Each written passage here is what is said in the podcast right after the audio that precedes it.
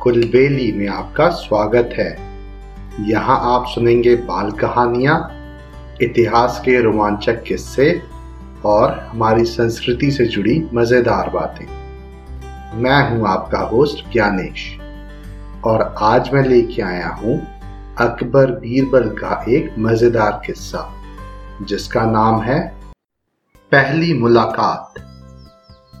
एक बार बादशाह अकबर ने मध्य प्रदेश के एक गाँव में अपना दरबार लगाया।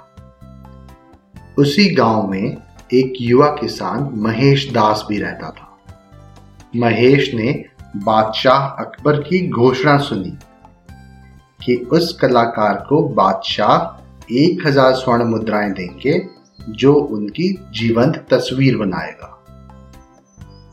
निश्चित दिन पर बादशाह के दरबार में कलाकारों की भीड़ लग गई।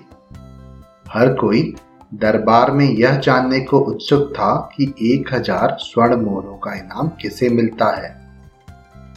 अकबर एक ऊँचे आसन पर बैठे और एक के बाद एक कलाकारों की तस्वीर देखते और अपने विचारों के साथ तस्वीरों को एक एक कर मना करते गए और बोले यह एकदम वैसी नहीं जैसा मैं अब हूँ।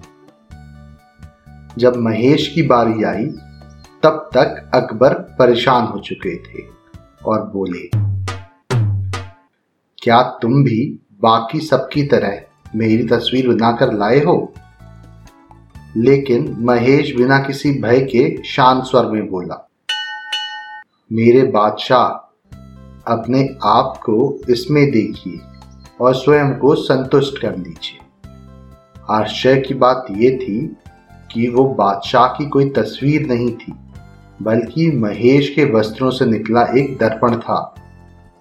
अकबर ने महेश दास का सम्मान किया और उसे एक हज़ार स्वर्ण मुद्राएँ उपहार स्वरूप दी। बादशाह ने महेश को एक राजकीय मोहर वाली अंगूठी दी। और फतेहपुर सीकरी अपनी राजधानी में आने का नियंत्रण दिया।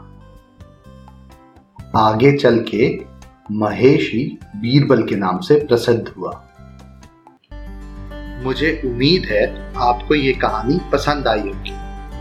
ऐसी और कहानियाँ सुनने के लिए हमारे चैनल को लाइक और सब्सक्राइब करें। इस कहानी को ज़्यादा से ज़्यादा शेयर करें। जल्दी मिलते हैं एक और नई कहानी के साथ। तब तक के लिए धन्यवाद।